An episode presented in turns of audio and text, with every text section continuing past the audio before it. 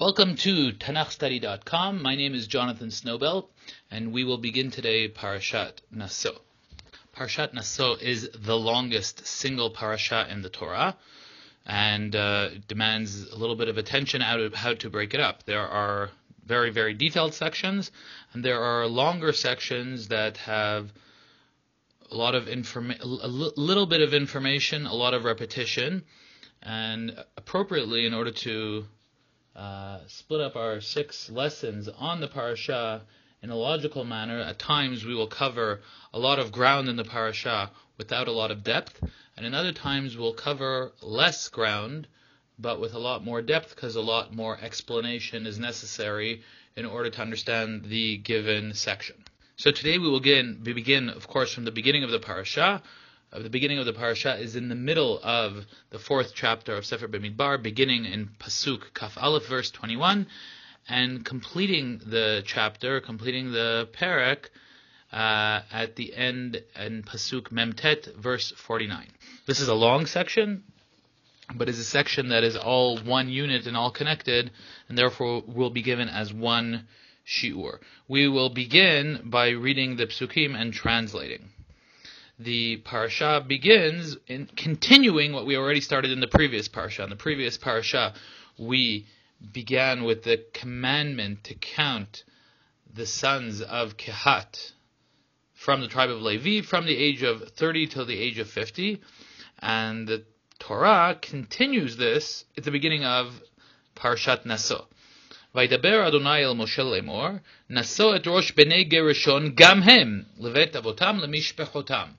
Then Hashem spoke to Moshe, saying, Take a census of the sons of Gershon also, by their fathers' households, by their families.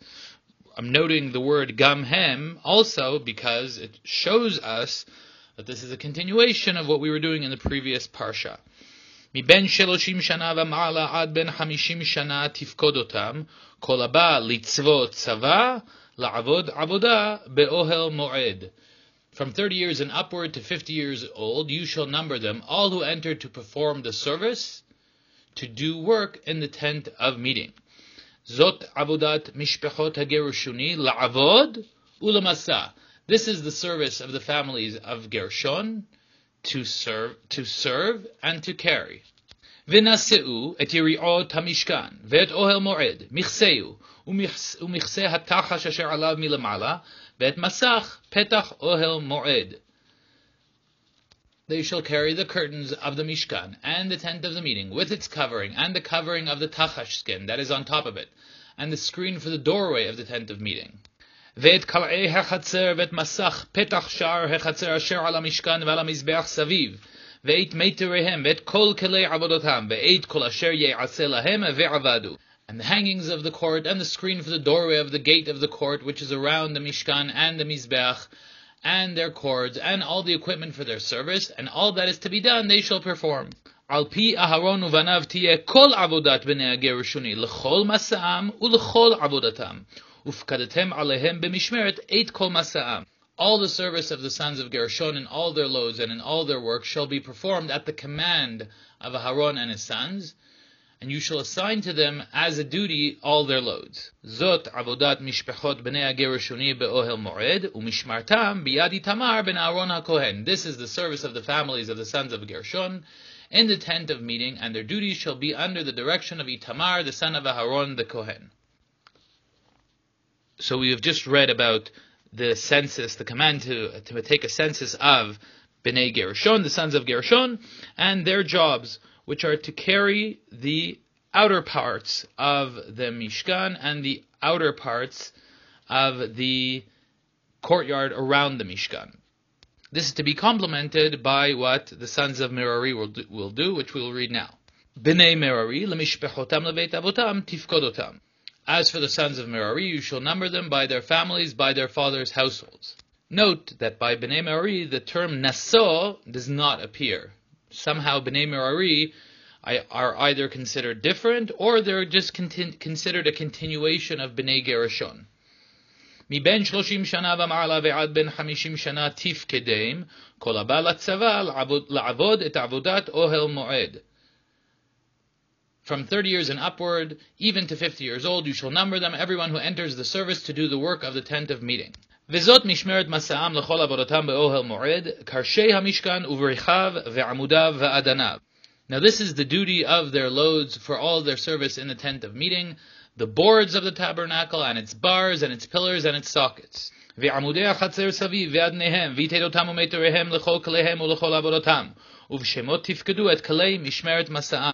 And the pillars around the court, and their sockets, and their pegs, and their cords, with all their equipment, and with all their service. And you shall assign each man by name the items he is to carry. זאת עבודת משפחות בני מררי, לכל עבודתם באוהל מועד, ביד איתמר בן אהרון הכהן. This is the service of the families of the sons of Merari according to all their service in the tent of meeting, under the direction of Itamar, the son of Aaron, the Kohen. So Bnei Merari, they are carrying the heavy parts of the Mishkan. The wooden boards that make up the actual Mishkan, the walls of the Mishkan, the wooden beams that make up the courtyard around the Mishkan, they are working much harder. We will read about this, uh, or at least they're they're carrying much heavier items. We will read about this at the end of Parashat Naso when we find out that the Leviim are given uh, agalot. They are given carriages to help them carry, transfer uh, the items of the Mishkan. Bnei Kahat will not receive any carriages. They will carry all of the kelim on their shoulders. Bnei Gershon will get two carriages, while Bnei Merari, who are carrying the heaviest load, will get four carriages. So now we've concluded the commandment to count Bnei Kehat in last week's parasha, and now Bnei Gershon and Bnei Merari in this week's parasha, including a detailed description of the, the jobs of each of those three families. Now, of course, we expect to read the fulfillment of the commandment of the census. We are now in Pasuk Lamed Dalet. Vayifkod Moshe ve'Aharon u'nesiei ha'ida et bnei Keati lemishpechotam avotam. So Moshe and Aaron and the leaders of the congregation counted the sons of the of Kehat by their families and by their fathers' households. מבין שלושים שנה ומעלה ועד בין חמישים שנה, כל הבא לצבא, לעבודה, באוהל מועד. From 30 years and upward, even to 50 years old, everyone who entered the service for work in the tent of meeting. ויהיו פקודיהם למשפחותם אלפיים שבע מאות וחמישים. Their numbered men by their families were 2,750. אלה פקודי משפחות הקהתי, כל העובד באוהל מועד, אשר פקד משה ואהרון, על פי אדוני ביד משה. These are the numbered men of the Kehat families, everyone who is serving in the tent of meeting, whom Moshe and Aaron numbered according to the commandment of Hashem through Moshe. ופקודי בני גרשון למשפחותם ולבית אבותם. The numbered men of the sons of Gershon by their families and by their father's household. מבין שלושים שנה ומעלה ועד בין חמישים שנה, כל הבא לצבא לעבודה באוהל מועד. From 30 years and upward, even to 50 years old, everyone who entered the service for work in the tent of meeting. Their numbered men by their families, by their fathers' households, were 2,630. אלה פקודי משפחות בני גרשון, כל העובד באוהל מועד, אשר פקד משה ואהרון על פי אדוני. These are the numbered men of the families of the sons of Gershon, everyone who is serving in the tent of meeting, whom Moshe and Aharon numbered according to the commandment of Hashem. And now Bnei Merari. Ufkudei mishpachot Bnei Merari lemishpachotam leveit avotam. The numbered men of the families of the sons of Merari, by their families, by their fathers' households. מבין שלושים שנה ומעלה ועד בין חמישים שנה כל הבא לצבא לעבודה באוהל מועד. From 30 years and upward, even to 50 years old, everyone who entered the service for work in the tent of meeting. והיו פקודיהם למשפחותם שלושת אלפים ומאתיים. Their numbered men by their families were 3,200. These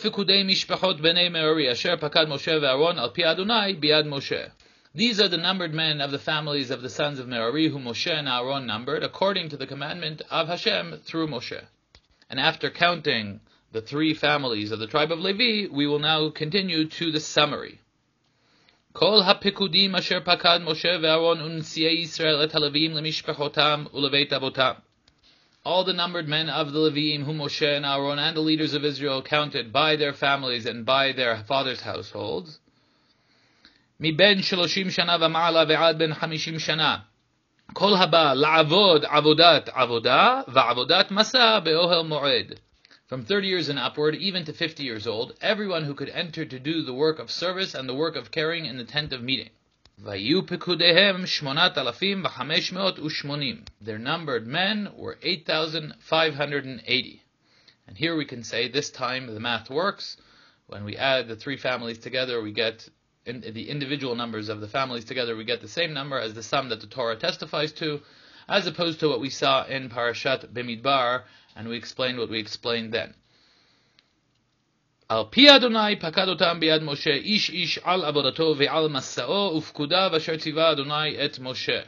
According to the commandment of Hashem through Moshe, they were numbered, everyone by serving or carrying. Thus, these were the, his numbered men, just as Hashem had commanded Moshe. As we mentioned at the beginning of the parasha, Naso begins with the words gam hem, them too, essentially telling us that Naso begins in the middle of a story. In this instance, we're breaking up the parasha in the middle of the commandment to count the Levim from 30 to 50. Kehat was already commanded at the end of last week's parsha, and now we are beginning Bnei Gershon and Bnei Merari in this week's parsha, and we will complete the actual fulfillment of the counting as well. Furthermore, the commandment to count the family of Kahat is in Parashat Bemidbar, but the fulfillment to count them only takes place in Parashat Naso, as opposed to the other tribes that both the commandment and the fulfillment took place in Parashat Naso. And furthermore, a secondary discussion regarding the breakup of the parasha internally is the breakup of the aliyot. One tradition, the more common tradition used to break up the parasha on Shabbat, has the second aliyah beginning in verse 38 at the beginning of the fulfillment of the census of the sons of Gershon, only after the fulfillment of the census of the sons of Kehat. This break seems less logical on a content level. We're in the middle of actually counting the tribe of Levi. Why should we stop in the middle of counting them? However, it should be noted that it fits with the breaking up of the passages in the Torah, the Masoretic passages, as it takes place in the middle, uh, just at a passage break, a, what's called a parasha sgura, a, a parasha stuma, a closed parasha, an opening that's closed, that's closed in a line. Another tradition one that's less common on Shabbat, but more common for the end of the Torah readings on Monday and Thursday, which usually is the end of the first Aliyah on Shabbat, has the section ending of verse has the section ending on at verse at the end of verse 33, at the end of the commandment to count the three Levite families, and before the fulfillment of counting them. This place seems more logical on a content level, dividing between the commandment and the fulfillment. However, in contrast, there here there is no passage break. Seemingly, the end of the parasha, and even more so the division of the aliyot, can be seen as somewhat arbitrary for convenience. If we added the counting of Kahat into Naso, it would make the biggest parasha in the Torah even bigger. and if we took the first 29 psukim from Naso and placed them in Bimid, Parshat Bimidbar, then Bimidbar would be an enormous parsha, perhaps even bigger than Naso. Likewise, and perhaps more so, the splitting up of Aliyot seems to be random and have little significance. For example, in the middle of Yehuda's impassioned speech to Yosef at the beginning of Parshat Vayigash, in the middle of a clause in his, in his statement, the Aliyah ends, V'nafsho kshura benafsho, and his soul is tied up to his soul in Parshat Vayikra, the Aliyot could have been organized by the by subdividing them according to the korbanot. An aliyah about olah, an aliyah about mincha, an aliyah about shlamim, etc. And such is apparently the Yemenite tradition. But the more common tradition has the aliyot splicing the korbanot into in the middle, joining two different korbanot together into one aliyah. It seems completely random. If this is the case, that both the splitting of the aliyot and the splitting of the parshiot is somewhat random and arbitrary and for convenience reasons, then this discussion is unnecessary, unfruitful, and does not belong in this shiur, which is dealing with understanding the Torah. However, if we want to look for some significance to the splitting up of the parashot and aliyot on a content level, then we see one unified answer to the two questions that we asked. Time and time again, there is an attempt to separate and exalt the family of Kahat to a status above the two other families. Gershon is the firstborn of Levi, but the choice son is Kehat. Moshe, the leader, is from Kehat. The Kehuna, the priestly responsibilities, go to Aharon and his sons, who are also from Kehat. Kahat are always mentioned first, and they are in charge of the vessels of the Mishkan, Kodesh HaKodashim. That being the case, therefore, the Parshiot, the, parash, the, the Parashot separate Kahat from the other two. We have the, the commandment to count Kahat in Parshat Bamidbar, the commandment to count the other two families in Parshat Naso. Even the individual aliyot within Naso and the Masoretic passage, passage breaks support a separation and exaltation of Kehat from the other two families. Therefore, in fact, there might be indeed significance both to the separation of the Parashiot and the separation of the Aliyot. If we look back at what we read and summarize it, Gershon are carrying the uh, the curtains of the Mishkan, and Merari is carrying the boards of the Mishkan. Now, we've already determined that Kehat is more important than Gershon and Merari, but it, it, appears that Gershon is more important than Merari, A, because Gershon is the firstborn, and B, because Gershon does always appear before Merari. That being the case, can we make the following assumption, that the curtains of the Mishkan are more significant than the boards of the Mishkan? if if we look back to Sefer Shmot, we'll see that the curtains are considered the Mishkan itself, whereas the boards are supporting the Mishkan. Et hamishkan ta'aseh eser yuriot. After the Torah tells us about the vessels of the Mishkan, which are the most important, then the Torah tells us about the building of the Mishkan. What is the Mishkan? The Mishkan is eser yuriot, the curtains of the Mishkan. Subsequently, the Torah tells us, "Ve'asita takrashim la mishkan." You shall make the boards for the mishkan to serve the mishkan. This being the case, the ceiling of the mishkan is the main part of the mishkan, whereas the walls of the mishkan are secondary. This is similar to what we know in the mitzvah of sukkah. In the mitzvah of sukkah, we need both schach and walls to the sukkah, but the, the, the laws of schach are much more crucial. They are much more central, and the sukkah is called after the main component, i.e., the schach. Now, when we compare the languages used for Kehat and Gershon and Merari, they seem very similar, but they're slightly different.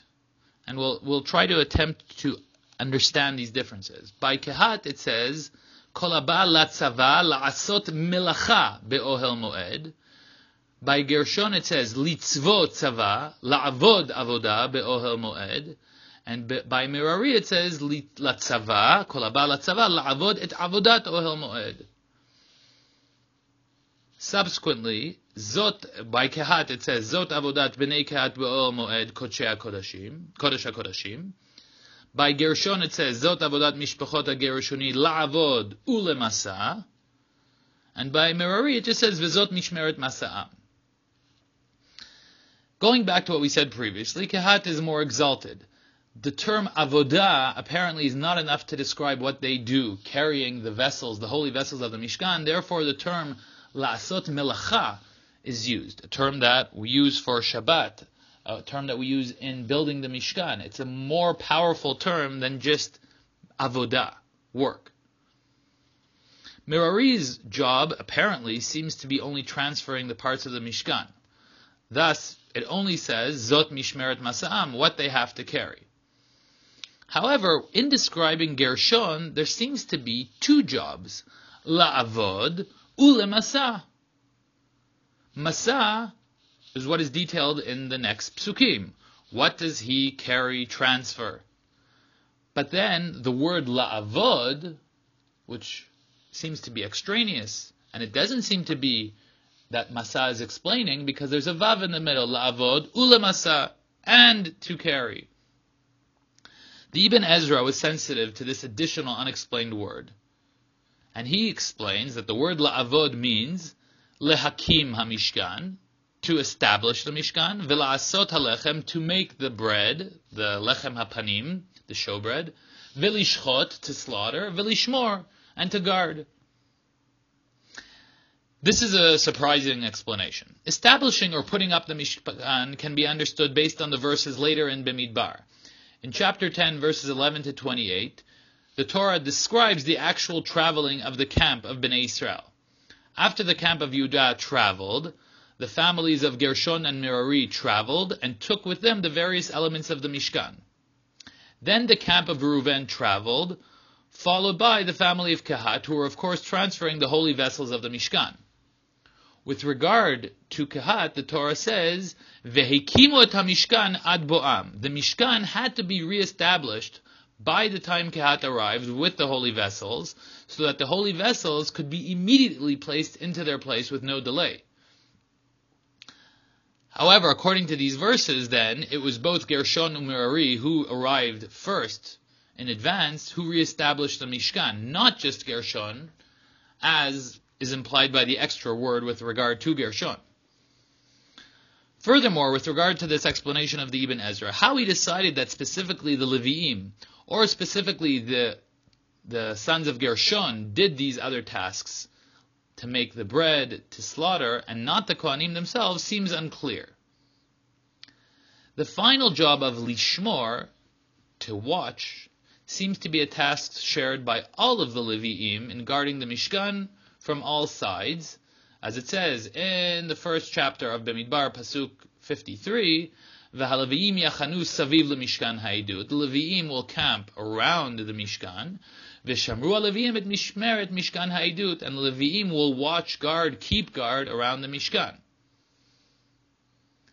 This relates, of course, to what we have previously mentioned. We mentioned already in last week's parasha, but this also appears in this aliyah, these two aliyot, that with regard to the work of the Levi, the Torah uses the term kol tzava, kol litzvot tzava, using military, an army term, which is similar to what we heard about Bnei Israel, kol yotze tzava. But, but the Levim are not doing a military duty. And here we must say, in the context of guarding the Mishkan, that we have two types of guard duty. We have an army, which is duty is to protect the people from the outside, from outside enemies. That's Bnei Israel, as they serve in the army from 20 years and older. But then we have the Levim who are also in the army. They are also protecting, but they are protecting the Mishkan from within. That Bnei Israel should not go into the Mishkan unwarranted. Going back to this extra word la'avod ulamasa, the Chizkuni explains that the word la'avod refers to taking apart and reconstructing the Mishkan, while the word ulamasa refers to the act of carrying it. This too is not meant to be unique to the to the to the sons of Gershon, as the Chizkuni repeats this explanation on the verse towards the end of our section when summarizing the numbers and tasks of the entire tribe of Levi. Kol haba la'avod avodat avodah va'avodat masa be'ohel moed. Once again, there is something extraneous in this verse. Avodat Masa refers to the broader context of what we are talking about here, the transferring of the Mishkan from one location to the other. But what is Avodat Avodah? So the Chizkuni repeats his comment that it refers to taking apart and reconstructing the Mishkan.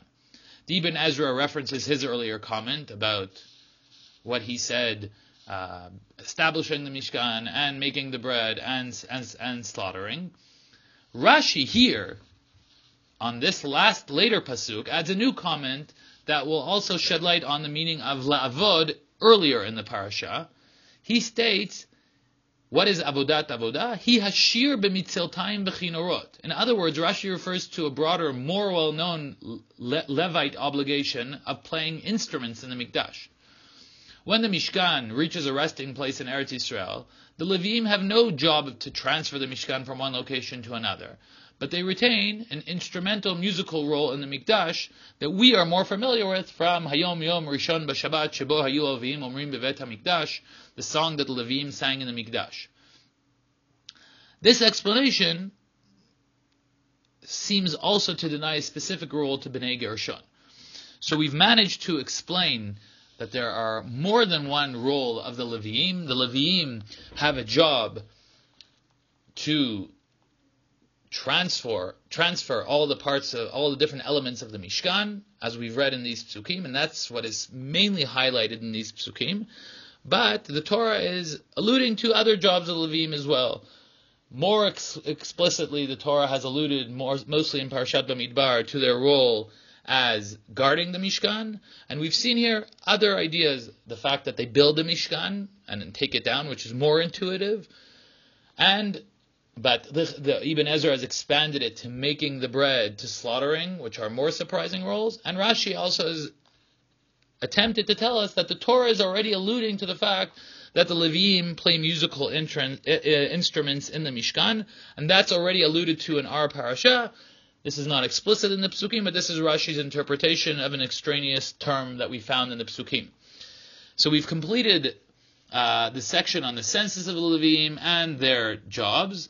And in tomorrow's section, we will move on in the parasha to some more detailed analysis of understanding the camp and a surprising move back to the world of Korbanot, which seems to be related to uh, Sefer Vayikra, but appears in our parasha nonetheless.